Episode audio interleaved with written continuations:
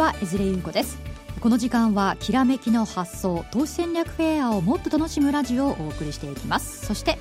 皆さんこんにちは、ラジオ日経の和島秀樹です。よろしくお願いします。よろしくお願いいたします。さてこの番組はパンローリング主催で毎年開催されますトレーダーのためのビッグイベント投資戦略フェア、今年はさんがつじゅうよっか土曜日、東京ドームプリズムホールで開催されます。この投資のイベントをもっと楽しむために講演者の皆さんを中心にゲストをお招きして、その投資手法についてお話を伺っていきたいと思います。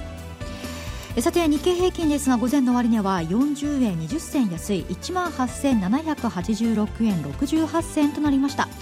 さて和島さん、どうでしょう、相場分析をする上でファンダメンタルズ、そしてテクニカル、どちら重視されますか？両方です。あの私あの記者なんで一応ファンダメンタルズの取材をするということと、はい、あとあの、えーと、日本テクニカルアナリスト協会の私評議員というのをやってましてですね。そうなんですね。あのその関係で、はい、あのもちろんそのテクニカル の, あの普及に努めなければいけない立場にもありますので、はい、あの両方というふうにお答えをさせていただきたいと思います。そんな中ですね、今日はですねチャート研究家として個人投資家にも大人気人気の方ということでですね、テクニカル分析の魅力についてお話を伺っていきたいと思います。和島さんもお詳しいわけですからね。いや、まあ、あの個人の方も詳しい方、本当に詳しいですからね。私の足元にも、はい、私なんかも足元にも及ばないかもしれません。はい、えー、まずはですねこの後和島さんの前場の振り返りと今週の相場展望についてお話を伺っていきます。この番組はパンローリングの提供でお送りします。さて前場の東京株式市場を振り返っていきましょう。日経平均株価、午前の終値はよんじゅうえんにじゅっせん安い いちまんはっせんななひゃくはちじゅうろくえんろくじゅうはっせん、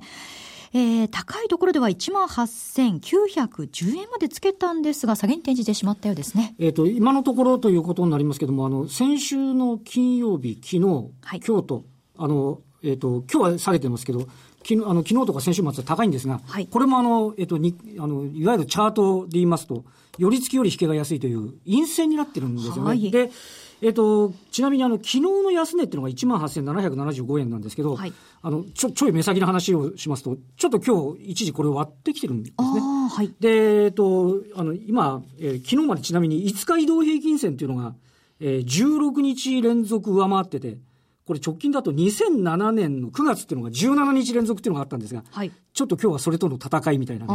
だからいずれにしろ上昇に対する推進力がやや従前よりは鈍ってるかなっていう、そんな印象はあるかなというところでしょうかね。はい、今日の安値ですがじゅういちじいっぷんにつけました いちまんはっせんななひゃくさんじゅうえんごじゅうななせんとなりました。どうでしょう、今日のまあファンダメンタルズ的に言うと、あのー、えっと、今日 あ, ある程度期待されてたっていうのは、はい、あのアメリカ株がけ堅調だった。で、とりわけ、えー、ハイテク株の集積であるナスダック、はい、ナスダック の, その総合指数っていうのが、はい、にせんねんのさんがつとおか以来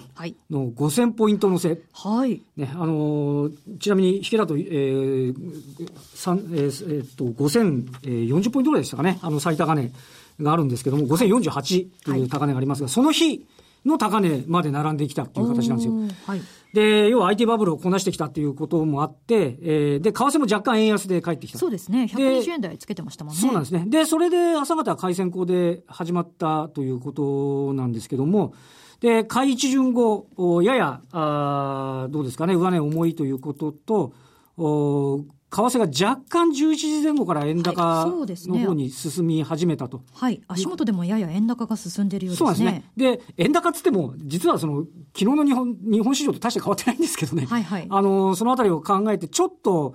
えー、さらに上値の重さっていうのをね確認するような形にはなって、えー、午前中のところはあ小幅ながらマイナスで取引を置いてしまったと、こんな流れですよね。為替ですが現在ひゃくじゅうきゅうえんはちじゅっせんだいという感じですね。はい、えー、そしてまあニューヨークダウですがこちらもひゃくごじゅうごドルだかと高かったんですね。そうですね。で、はい、まあナスダック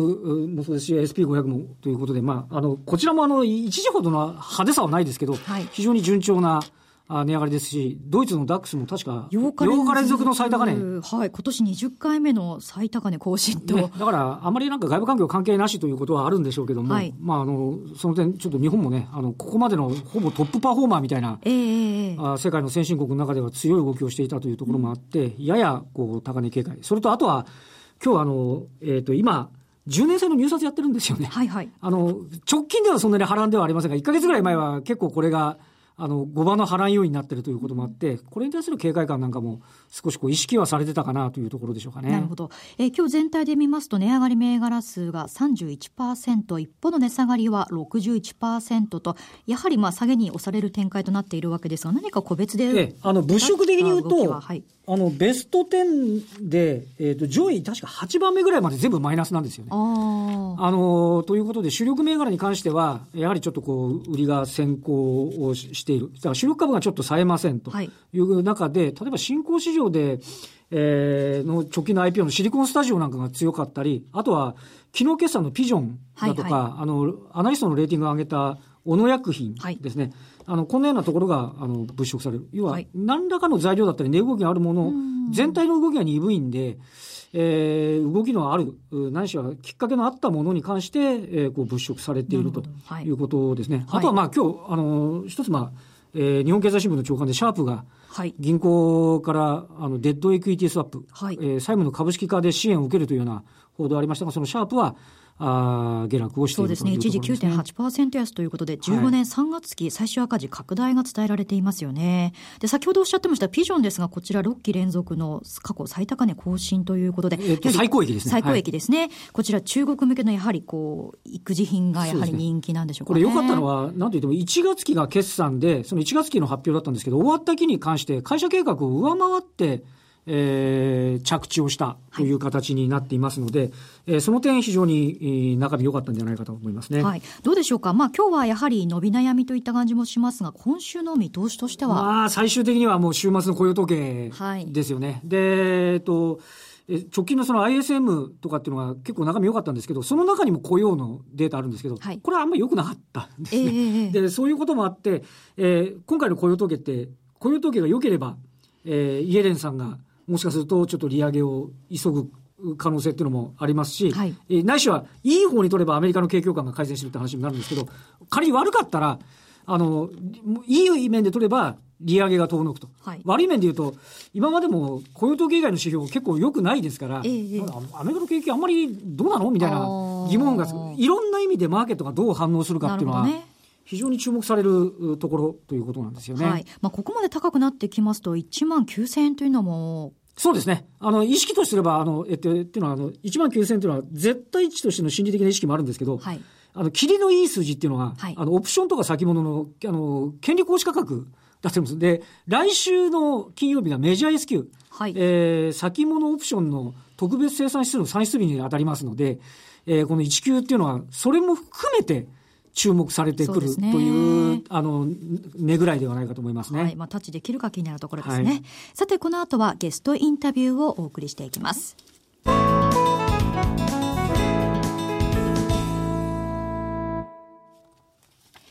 それでは今日のゲストをご紹介しましょう。チャート研究家小次郎講師さんです。よろしくお願いします。小次郎講師です。よろしくお願いします。よろしくお願いいたします。あのチャート研究家ということですが、はい、えー、なぜチャート研究家になろうと思ったんでしょうか。はいはいはい、私はあのせんきゅうひゃくはちじゅうねんだいに、えー、タートルズっていう大実験がありましてね、はい、トレードルールがしっかりしていたらズブの素人でも勝てるという大実験だったんです、はい、えー、そういう大実験のもとに、えー、見事にきっちりと教育をしたらですね、えー、何にも知らない投資家でもコンスタントに勝てる、はい、トップトレーダー並みの成績が出せるということが証明されまして、はい、でその手法をずっと研究してきたんです。その手法を研究していきますと、最終的にはやっぱりトレードルールを磨いていくってことが安定的に勝つことだっていう結論になったんですけども、はい、残念ながらファンダメンタルズでですね、はい、トレードルールってできないんですよ。えー、ファンダメンタルズを使ったトレードルールっていうのはなかなか難しくって、はい、トレードルールを作っていこうと思うとテクニカル分析というものを使って、はい、ここで買いますここで売りますってことなんですね、はい、でファンダメンタルズ分析がダメだって話では全然ないんですけども、はい、えー、一番大事なことは予想は予想って言ってましてね、予想することはひゃく害あって一理なしと、お先々の動きなんて神様しかわからないのに、それをあたかもわかるかのように予想してしまうと、それに頭が凝り固まっちゃうんですね。ああ、なるほど。上がる上がるっていう。上がると思ってね、逆方向行った時もう何の対処もできなくなるわけですよ、はい、でポイントは何かっていうと、予想の勝負ではなくて確率の勝負ですと。なるほど。確率が高いところにかけていって、はい、で当たり外れもちろんあるんですよ。確率が高いところに行っても外れることありますよね。で当たり外れの中でトータルで利益を取っていくっていうのが、まあ、一番安定的に取れる手法だっていうところにたどり着いたわけです。なるほど。チャートにまあ忠実にということなんですよね、はい、あの和島さん先ほど冒頭でファンダメンタルズもテクニカルの両方を見るとおっしゃっていましたが、はいね、あのご自身で運用されるときはどういった感じなんですか？はい、えー、基本で私が使っている手法ですね、はい、移動平均線大循環分析って言いまして、はいえー、究極の移動平均線と言われる、はい移動平均線をさんぼん使う手法なんです、はい、で、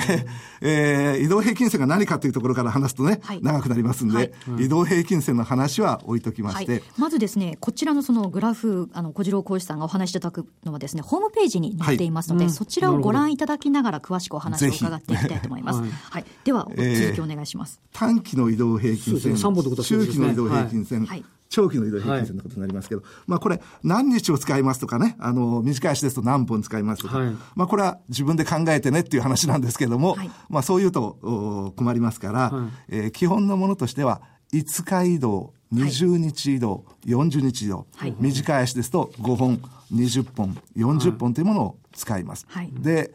えー、エッジを見つけるために最適の手法、はい、エッジっていうのはいわゆる価格変動の中で有利な局面、はい、買いが有利な局面、うん、売りが有利な局面、そしてその他このみっつがあるんですね、はい、非常に今は買いが有利です、今は売りが有利です、はい、今わけわかりません、うん、これに、えー、明確に色分けできるのが移動平均線大循環分析でして、うん、どのようにエッジを見つけるかといいますと、はい、買いにエッジがある局面っていうのは並び順が上から短期移動平均線中期移動平均線長期移動平均線になりましてさんぼんの線が右肩上がり、うん、こういう局面を見つけましたら買いにエッジがありますから買います、はい、逆に売りにエッジがある局面は下から短期移動平均線中期移動平均線長期移動平均線という並び順になってさんぼんの線が右肩下がり、こういう局面を見つけましたら売りにエッジがありますから売りましょうと、はい、これホームページのこのサイクルの順番でいうとステージいちが買いということで、はいはい、ううとで逆にステージよん、はい、こちらが売りということになるわけですね。でホームページ見られてる方は分かっていただけると思うんですけども、はい、さんぼんの線の並び順ってね、はい、ろくパターンなんですよ、はい、短期中期長期とかね中期短期長期とか、うんうんうん、ろくパターンしかないんです。でこれを徹底的に研究しましたら基本的に並び順がちょっとホームページを見てもらわないと分かりづらくて申し訳ないんですけど、ね、並び順には法則があります。その並び順の変化にはね、えー、私はこれをステージいち、ステージに、ステージさん、ステージよん、ステージご、ステージろくと呼んでるんですけど、短期、中期、長期の並び順が中期、ね、えー、短期、長期になりますとか、こういう並び順の変化。うん、これ、基本的にこの順番で動いていくっていうのが基本なんです。うん、相場変動の中で約なな割がこの順番で動きまして残りのさん割はどういう動きかというとこの真逆の動きなんですね、はい、ろくから、ね、いちからろく、ろくからご、ごからよんという動きというものが分かると一番チャンスはステージいち上から短期中期長期の並び順です。買いで、ね、取るには売りで取るにはステージよんということになるわけですけどそれ事前に想像がつくんです。うーんちょっと言っててもしょうがないんで、はい、原油のねチャート、はいえー、ホームページに出ております。皆さんももしよろければ原油の冷やしチャートを出してもらいたいと思うんですけども、はい、基本的にまあ下げトレンドで反発してきたかなっていった感じですよね。そうですね。はい、でこの局面におきまして去年のじゅうがつからほとんどが並び順が下から短期移動平均線中期移動平均線長期移動平均線で右肩下がりになっています、うん、こういう局面を見たら売るということなんですね、はい、で結局それは今年のにがつぐらいまで続いておりますから今年のにがつぐらいまで売り持ちしてると。あこれがステージよんということで、よんということです。あ確かに当たってるんですね。そうですね、はい、でそのステージが終わりまして今ご、ろくを経てステージいちへ変化しつつある、はい、ステージいちってのは、えー、上から短期中期長期の並び順で、うん、これでさんぼんの線が右肩上がりになるとこれから買いにエッジがある。ただしこれ買い値があるってことと上がるってことと全然違いますからね、はいはい、確率的に有利だってことで、うん、確率的に有利な方に仕掛けていくと当たり外れの中で取っていけますよと。ちょっと他のチャートも紹介してよろしいですかね、はい、金のチャートを持ってきました、はい、こちらはまあ原油と逆でちょっと上がり基調で下がってきたって感じですね、はいはい、まあコモディティやってる方はね今金と原油は逆相関、はい、金が上がると原油が下がる、原油が下がると金が上がる、ね、これいつもじゃないんですけど今は逆相関になっております、はい、で金は昨年のじゅういちがつぐらいからずっと上がっておりまして、はい、やはり今年のいちがつの末ぐらいまでね、はいえー、上げ続けたわけですけど、その時の移動平均線の並び順は上から短期、中期、長期という並び順になってさんぼんの線が右肩上がり、これまさにステージいち、いちということで買いのシグナルということですよね。さんぼんの線が、ね、右肩上がりってことを確認していただいたら買う、うん、で移動平均線の並び順が変わるところまで持つ、こんな単純なやり方でもちろん必ず当たるわけじゃないんですよ、はい、当たり外れ当たり外れがある中で、ええ、これ大きなトレンドがしっかり取れるもんですから、大きなトレンドを取ることによって当たり外れの中でしっかりと取れると。で今ステージはいちが終わりましてに、さん、よんというね、えー、ステージに来ておりますから、下から一番下が短期、中期、長期という下げトレンドに今移行してるんです金はね、はいはい、ただねチャートを見た方はお分かりになると思いますけど短期移動平均線が上がっておりますから、これは売りシグナルではない、うん、これで短期移動平均線が下がってくると売りシグナルになるんですけども、えー、こういう確率的に高いってところを見つけるだけでまあ、実は当たり外れの中で取っていけるという、ね、まあ、入門者の方にも非常に分かりやすくってエッジっていう考え方が分かりやすい手法なんです、はい、興味深いのは原油のところもそうですけどよん、ご、ろくとじゃなくてよん、ごでまたよんのパターンに戻っていくというそういうこともありうる、ね、あの金の方でもいち、にでまたいちにまた戻るという、はい、そういうパターンもあるということなんですね。大循環という基本的な動きがななわり、はいはい、逆順の動きがさんわり、しかしどちらかしかないもんですから、うん、今現在がステージいちだってことが分かったら次にはステージにに行くのか、うん、ステージろくに戻るかどちらかしかないと、うん、いち、にまで来たからさんに行くかまたいちに戻るかということで、まあ、今回はこう相場が大相場みたいな感じでふたつ続いたということなんですね。このステージに関してはホームページの図をじっくりと見てください。よろしくお願いします。和島さん普段からこうテクニカル見ていて、いや全くこのパターンはあの基本ですよね、はいはい、短期中期長期の上にその株価だったら株がの値段があるっていうパターンが一番、えー、上昇の順なパターンで、逆のパターンは ま, まさにその逆のパターンというのは基本のところでは言いますけど、はい、それをさらにもうちょっとね細かく分解なさって、はい、実際のトレードに役立てるようになさってるというのはなかなかな軽眼ではないかというふうに思いますよね、はい、これまさに確率といった感じですよね、はい、もうトレードを確率にしていこうと。で確率で勝負でして対数の法則っていうんですけどね、はい、当たり外れの中で確率が高いところにかけていたら最終的には勝てますよと、うん、これが私はトレードの中で唯一コンスタントに安定して勝てる方法じゃないかと思うんです。先々のことは分かんないもんですから、それを当たることもあります外れることもあります、はい、大儲けすることもあれば大損することもある、確率の勝負だということを理解してもらって確率で勝つんだという気持ちになっていただくと実は一番安定して勝てると。これはもう日足のみで普段をやるんだったわけですね。全ての足でこれが通用する。あ、そうです。この理論は全ての足で通用しましてね、えー、どの足でやるかはどのトレンドを取るかってことですから、大きなトレンドを取る方は日足週足、小さなトレンドを取る方はもっと短い足でね、利用されても同じ理論で使えます、うん、はい。まあ、コモディティについてお話を伺ったわけですが、はい、どうでしょう、リスナーの方も日経平均興味あるかと思うんですが、はい、こちらで見るとどうなんでしょうか。面白いですよね、日経平均見ますとね、はい、えー、今現在は完全にステージいちと私が呼んでおります、うん、はい、高いですね。上から短期、中期、長期でさんぼんの線が右肩上がり、はい、これは買いにエッジがあると言いますね。ここ微妙な言い方なんですけど上がりますという意味じゃないんですよ、はい、買いにエッジがある確率が高い。なるほど。でそこがいつ頃出たかっていうと、これを見ていただくとにがつのね、えー、頭にこういうのが出ておりますね、えー、このにがつの中旬初旬と言いましょうか、そこのところでさんぼんの線が上から短期、中期、長期という並び順になってさんぼんの線が右肩上がりだと思った瞬間に買うわけです、うん、で並び順が変わるまでこれを持ち続けますから、はい、今毎日ね値段が上がった下がったって投資家の方は一喜一憂されてますけど全然然気にしないんです、はい、この線がこの並び順の間はもうずっとも持っておくということで、今現在は買い持ちで、ちなみにその前にね、ステージがどういうふうに変化してきたというかということを今年のいちがつからお話をしますけど、はい、今年のいちがつのスタートの時はステージいちからスタートしまして、はい、に、さん、し、ご、ろくと経て一周したんですね。今現在のステージいちに来てる。全く今現在は大循環と言われるこの循環のね、流れ通りに動いて、現在ステージいち、そしてさんぼんの線が右肩上がりだから、何のためらいもなくここが買うところなんです。なるほど、えーはい、これ次行くのはにかもしれないし、はい、またろくに戻るかもしれないし、ね、基本的にはまあにですね、えー、にに行くところまで買い持ちしておくと、こういうようなことでございます。こんなこうこう面白いですね。こうなんかこうファンダメンタルズはもちろんこう、ね、えー、逐一いろいろチェックする必要もあるかと思うんですが、えー、大きいこうトレンドをうまく捉えるっていうのが面白いですね。こんな簡単なことでね、あのトータルで利益を取ることができるんです、はい、どうでしょう、為替で見た場合というのは、はい、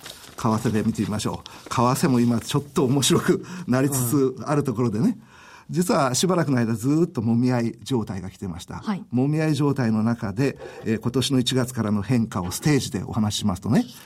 いち、に、さん、し、ご、ろく、そして今ステージいちにまた前戻ってきてる。もみ合いながらも一周したんですね。も、えー、み合いながらも、そのもみ合いの中でやっぱりステージっていうのは、えー、正しい順番でいくか逆順で動くかどちらかしかないんですよ、うんうん、で今ステージいちに来てる、はい、ただしステージいちがエッジがある状況じゃなくて、はい、エッジがあるのはステージいち上から短期中期長期の並び順でさんぼんの線が右肩上がりという条件が必要なんですね、うん、はいはい、で今現在は短期の線右肩上がり、うん、中期の線右肩上がり、長期の線まだ下降してるっていう状態なんです、うんうん、これがしばらく上がりますと長期の線が上がってきます。長期の線が上がってきますと、ここで買いにエッジ発生ということになりますから、そこで仕掛けていく。今は、えー、その仕掛けのワンテンポ前というような状態です。なるほど、はい、これ日経平均とドル円ですが、このチャート的に言うと何か関連性あるんですか？えーと、